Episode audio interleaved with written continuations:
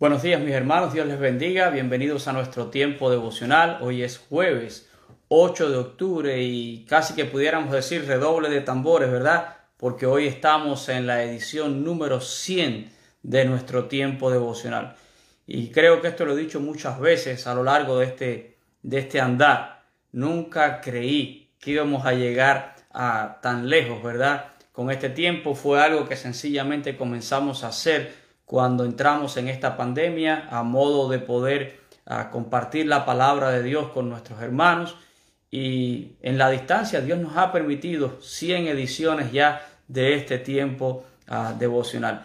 Y precisamente ah, a veces yo me preguntaba de dónde vamos a estar hablando tanto, de dónde vamos a sacar tanto, pero realmente la palabra de Dios es ah, infinita y es un gran manantial al cual nosotros podemos ir una y otra vez para a poder saciar nuestra sed. Así que en esta mañana te quiero felicitar si tú eres una de esas personas que nos has estado acompañando a lo largo de todo este tiempo.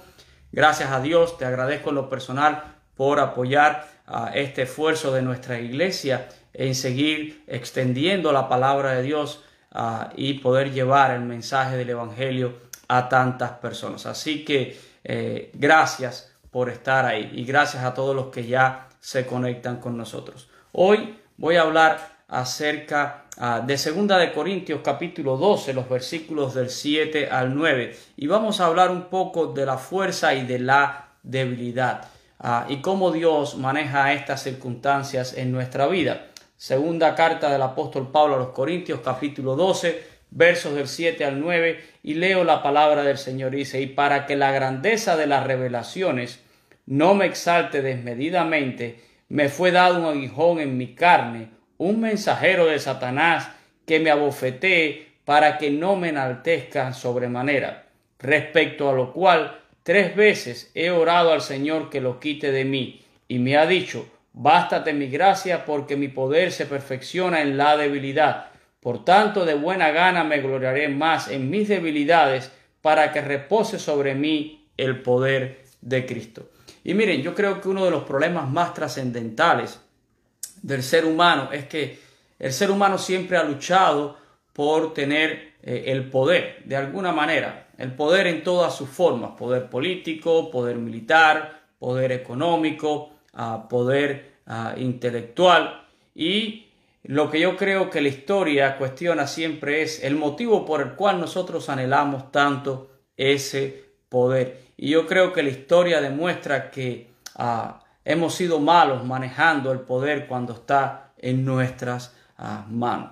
Y por el otro lado, la otra cara de la moneda es la debilidad. Y la debilidad es generalmente rechazada, no es un concepto ah, muy popular, ¿verdad? La idea de la, de la debilidad nos lleva a veces al pensamiento de que somos inferiores, apela, la debilidad apela a nuestro orgullo, porque no queremos reconocer nuestras debilidades y hace que el hombre las ah, rechace, ¿verdad? Y trata todo el tiempo de ignorar sus debilidades. Usted y yo tenemos debilidades y créanme que no es nada sabio ignorar nuestras debilidades. ¿Cuántas veces yo he escuchado ah, la frase, ah, esto no es para débiles, ¿verdad? Y era una coletilla que se le pegaba o se le estampaba a veces a algún tipo Ah, de discurso. Yo en mi país de origen muchas veces, ¿verdad? Escuché eso. Incluso recuerdo una valla que había en la carretera central llegando a mi pueblo que decía esto no es para débiles, los fuertes adelante, ¿verdad? Y algunos dirían, bueno, pues yo me tengo que hacer un lado porque yo soy una persona débil y yo no sirvo para nada. Y la idea del mundo moderno y las filosofías modernas y el positivismo es que eh, las personas débiles parecen no tener mucha oportunidad. Aún incluso desde nuestros púlpitos a veces se predican a estas ideas, descubre tu fuerza, tú puedes, no te rindas y todo este tipo ah, de mensajes. Pero como les decía, ¿verdad? Esto es una filosofía ah, del mundo que obviamente está en contraste con lo que enseña la palabra de Dios. El Señor dijo por medio del profeta Isaías, porque mis pensamientos no son vuestros pensamientos, ni vuestros caminos mis caminos.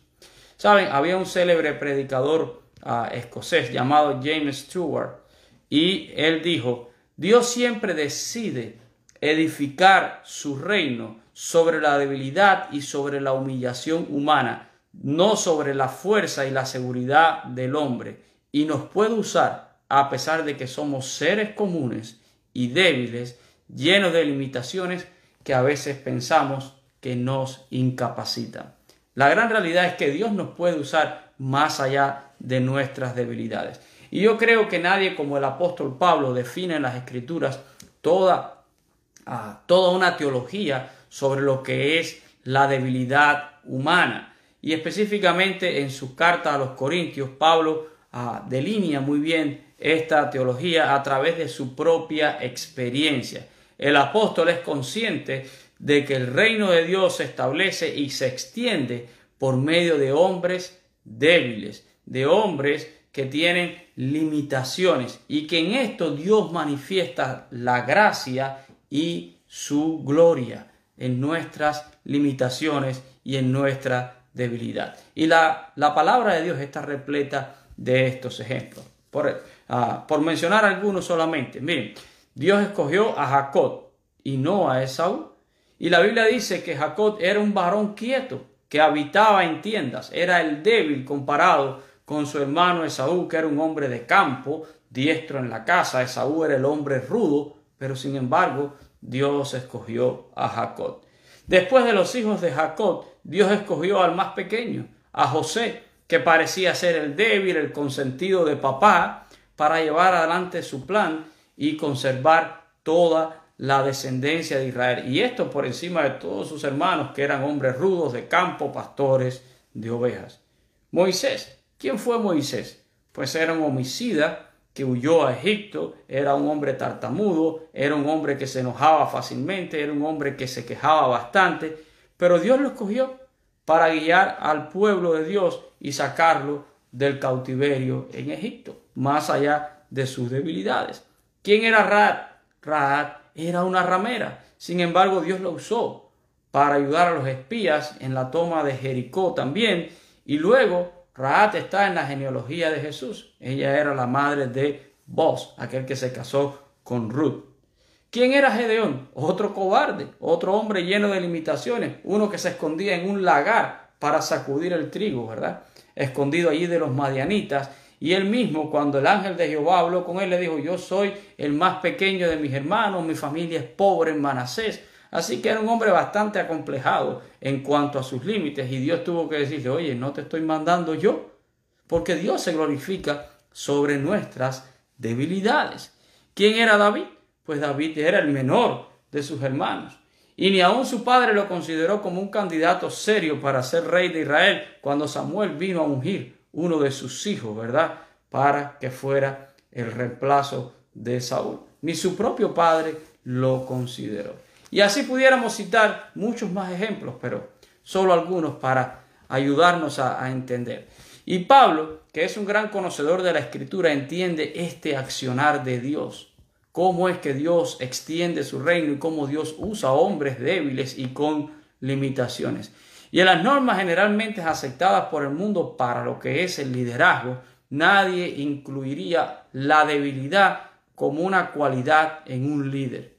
Nadie pensaría que un líder debe de tener debilidades. Es más, el mundo rechaza a este tipo de personas. Sin embargo, Pablo exalta la debilidad como una característica indispensable de cualquier persona que quiere ser usada por Dios. Si tú verdaderamente quieres ser usado por Dios, tendrás que reconocer que eres débil y tendrás que reconocer que tú tienes límites en tu vida. En Primera de Corintios capítulo 1, versículo 27, en la parte eh, B o la segunda parte de este versículo, Pablo dice, y a lo débil de este mundo escogió Dios para avergonzar a los fuertes.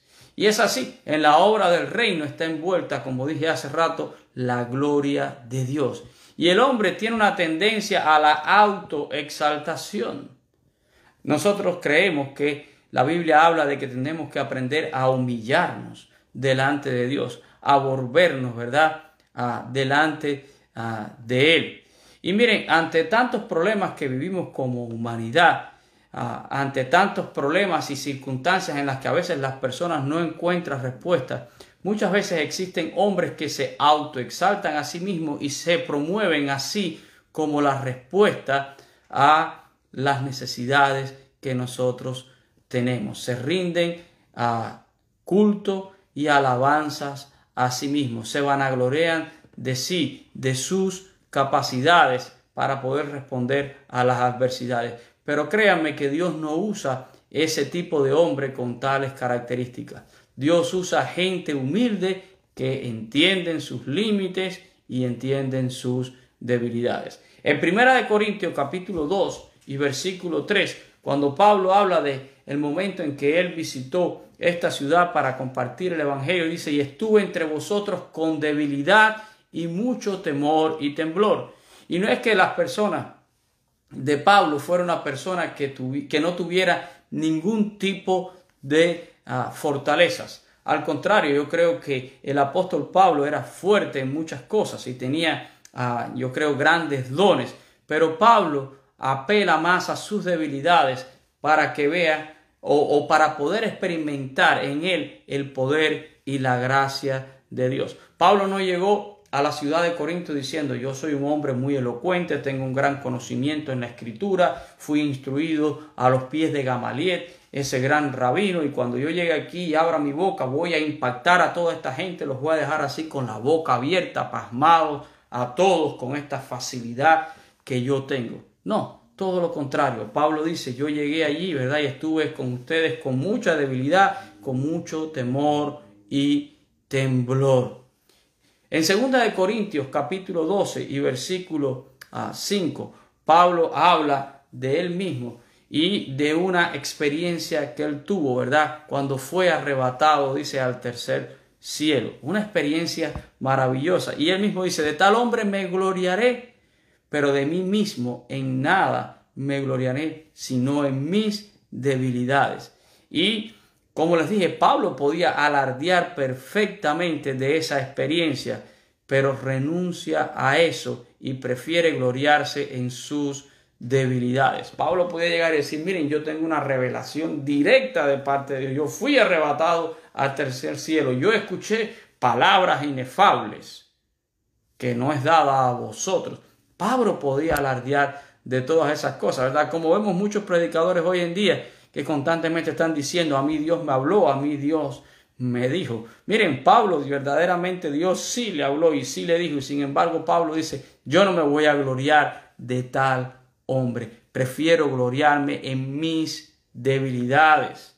Aprendió a depender del Señor. La pregunta aquí sería, ¿verdad? Ah, ¿Por qué Pablo hace esto? Y la respuesta está en el próximo texto que voy a mencionar, segunda de Corintios capítulo 12 y versículo 9. Y es parte de lo que estábamos leyendo, porque Pablo dice que además de esto, él tenía en su carne un aguijón, un mensajero de Satanás que dice Pablo que me abofetea todo el tiempo. Es como para que, oye, para que no te hagas el bárbaro, para que no pienses que tú eres lo, lo último, como dicen por ahí los hispanos, para que no te creas que tú eres la última Coca-Cola en el desierto, ¿verdad? Un mensajero de Satanás que me abofetea. Y Pablo dice que él le oró tres veces a Dios respecto a esto para que lo quitara. Le era molesto a Pablo ese aguijón. Pero ese aguijón era la dependencia que Pablo tenía con Dios. Y la respuesta que Pablo tuvo cuando oraba a Dios o cuando le oró a Dios tres veces por esto fue, bástate mi gracia, mi poder se perfecciona en tu debilidad. Y Pablo tuvo que conformarse.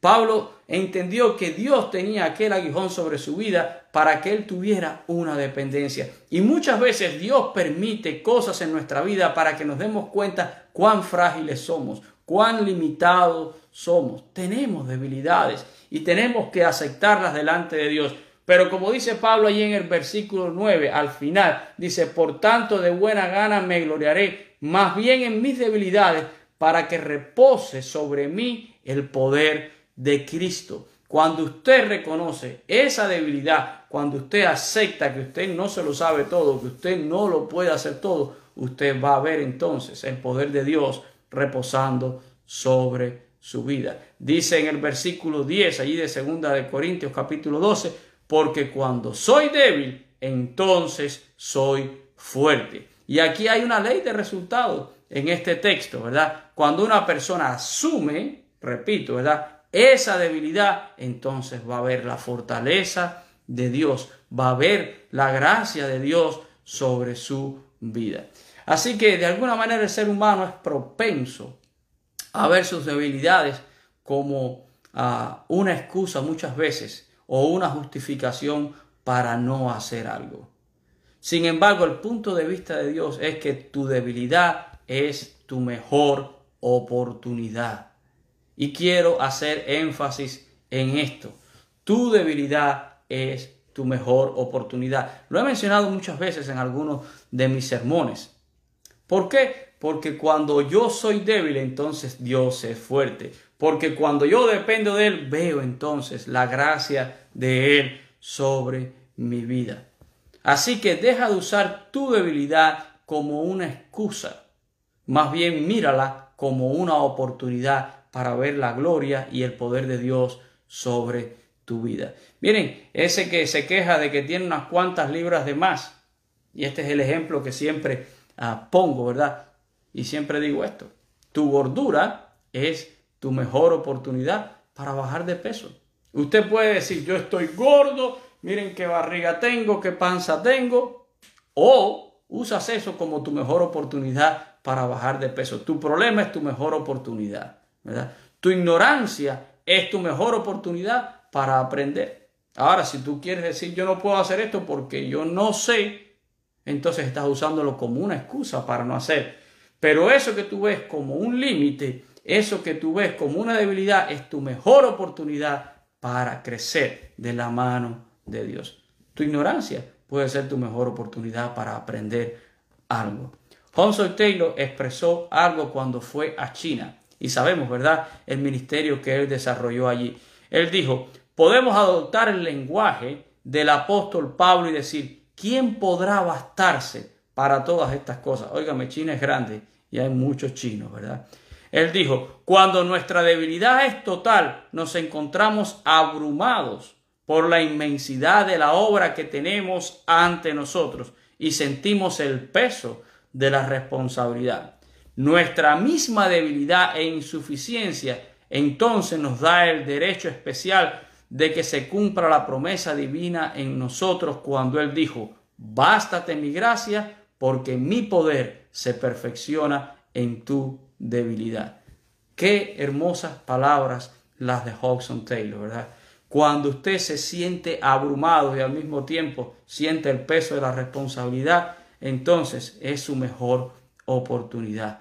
Es el momento en el que usted puede ver cómo Dios va a cumplir esa palabra que le dio al apóstol Pablo en su propia vida, cuando Dios le dijo a Pablo, bástate mi gracia. Mire, cuando usted lee en el capítulo 11 ah, de la epístola a los hebreos, ahí está la galería de los héroes de la fe. Vaya después y lea lo que dice el versículo 34. Ahí el autor de Hebreos dice que sacaron fuerzas de la debilidad. Todos estos héroes de la fe sacaron fuerzas de su debilidad. En mi propia vida como pastor yo he escuchado muchas veces a alguien que ha pasado por alguna prueba, que ha tenido eventos difíciles, traumáticos, y cuando lo voy a visitar me dicen, ay pastor, ¿para qué le cuento lo que me ha tocado ah, vivir? Y después me dice, yo no sé de dónde yo saqué las fuerzas para yo pasar por todo esto.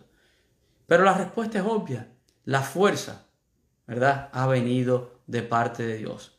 Porque cuando tú eres débil, en Él te haces fuerte. Porque Él te da a beber de su gracia. Porque su poder se perfecciona en esa debilidad tuya. Y la pregunta en esta mañana para terminar, mi hermano, es, ¿por qué prueba tú estás pasando hoy? ¿Verdad? ¿Qué es lo que estás viviendo que sientes que ya estás desfalleciendo? ¿Sientes hoy que no puedes continuar, que las fuerzas no te alcanzan? Pues yo te invito hoy a que tú vengas delante de Dios y que reconozcas tu debilidad, tu incapacidad. Yo te invito a que tú hoy renuncies a esa coraza que a veces nosotros ponemos como un disfraz de una aparente fuerza, de una aparente suficiencia, y te humilles hoy delante de Dios y le digas, Señor, yo realmente no soy fuerte, realmente yo me siento débil en esta situación, realmente yo no tengo la manera de vencer en esta situación, yo dependo de ti. Por favor, muestra tu gracia en mi vida, en mi problema. Cuando somos débiles, entonces seremos fuertes en Cristo Jesús. Y ese problema que tú tienes hoy, cualquiera que sea, recuerda, esa debilidad, esa es tu mejor oportunidad para ver la gracia y el poder de Dios sobre tu vida. Vamos a orar en esta mañana. Padre, yo te doy gracias, Señor, en esta hora por la oportunidad que tú me das de compartir la palabra a través de las redes sociales. Hoy estamos celebrando, Señor, que hemos tenido 100 ediciones de este tiempo devocional y te lo debemos a ti. Humanamente yo siempre también pensé que no tendría ni la fuerza ni la capacidad para hacerlo, pero como dice también el apóstol Pablo, nuestra competencia no viene de nosotros mismos, nuestra competencia viene de ti. Gracias porque tú nos has permitido estar juntos en estas 100 jornadas y hemos podido compartir tu palabra. Gracias te damos, Señor, por nuestra fragilidad, porque esa nos hace depender de ti. Te doy gracias, Señor, por todos los límites que yo tengo en mi vida, por toda debilidad que yo he podido experimentar, porque, Señor, para nada soy fuerte. Y he visto, Señor, tu gracia trabajando en mis debilidades, como la he visto también en la vida de mis hermanos, en la vida de todos aquellos que se humillan delante de ti y reconocen que muchas cosas son más grandes que nuestras propias fuerzas, que nuestra propia capacidad y que te necesitamos a ti. Tenemos que aprender a conformarnos con tu gracia, Señor, y tu gracia es suficiente en nuestras vidas. Permite, oh Dios, que tu mano y tu fuerza resplandezca sobre la vida de cada uno de mis hermanos, sobre el problema que cada uno de ellos pueda tener hoy. A mi mente vienen tantas personas que hoy están pasando por pruebas, dificultades, que han perdido un ser querido, que están ingresados en un hospital, que han pasado por un proceso, una cirugía, otros que quizás están pendientes, otros que tienen un diagnóstico que quizás no es muy alentador, otros que tienen dificultades económicas, cualquiera, Señor, que sea la dificultad que podamos tener, Señor, que entendamos que esa dificultad es nuestra mejor oportunidad para ver tu mano sobre nosotros trabajando sobre nuestras vidas. Bendice a mis hermanos en esta mañana. Gracias por este tiempo devocional que tú nos has dado para compartir juntos como pueblo tuyo, Señor. Que tu palabra nunca falte, sino que siempre haya abundancia de ella para compartir, Señor. Y que tu palabra siga llegando a nuestros corazones, siga penetrando como espada de dos filos, que pueda discernir siempre nuestras vidas, nuestras intenciones, que penetre hasta lo más profundo, que no vuelva a ti vacía, Señor. Oramos siempre para que el mensaje pueda llegar al corazón que lo necesita en este día. Gracias Jesús. Bendice a todos mis hermanos, a los que están conectados ahora y a los que se conectarán después para poder escuchar este tiempo devocional. A ti siempre sea, Señor, toda la gloria, toda la honra, Señor, porque tú eres el Rey que gobiernas por los siglos de los siglos. Amén. Amén y amén. Gracias, mis hermanos. Gracias a todos. Felicidades a todos. Hoy tómese un cafecito para celebrar, ¿verdad? Que hemos podido compartir a 100 tiempos devocionales. No sé hasta dónde el Señor nos quiera llevar con esto. Él tiene sus propósitos, pero seguimos aferrados a Él. Le doy gracias a Dios porque usted ha podido acompañarnos durante muchas de estas ediciones y ha sido para mí un gozo y un placer poder hacerlo con cada uno de ustedes. Que Dios me les bendiga en este día y como siempre que la paz de Jesucristo pueda estar en su vida, en su corazón, en su familia. Amén y amén.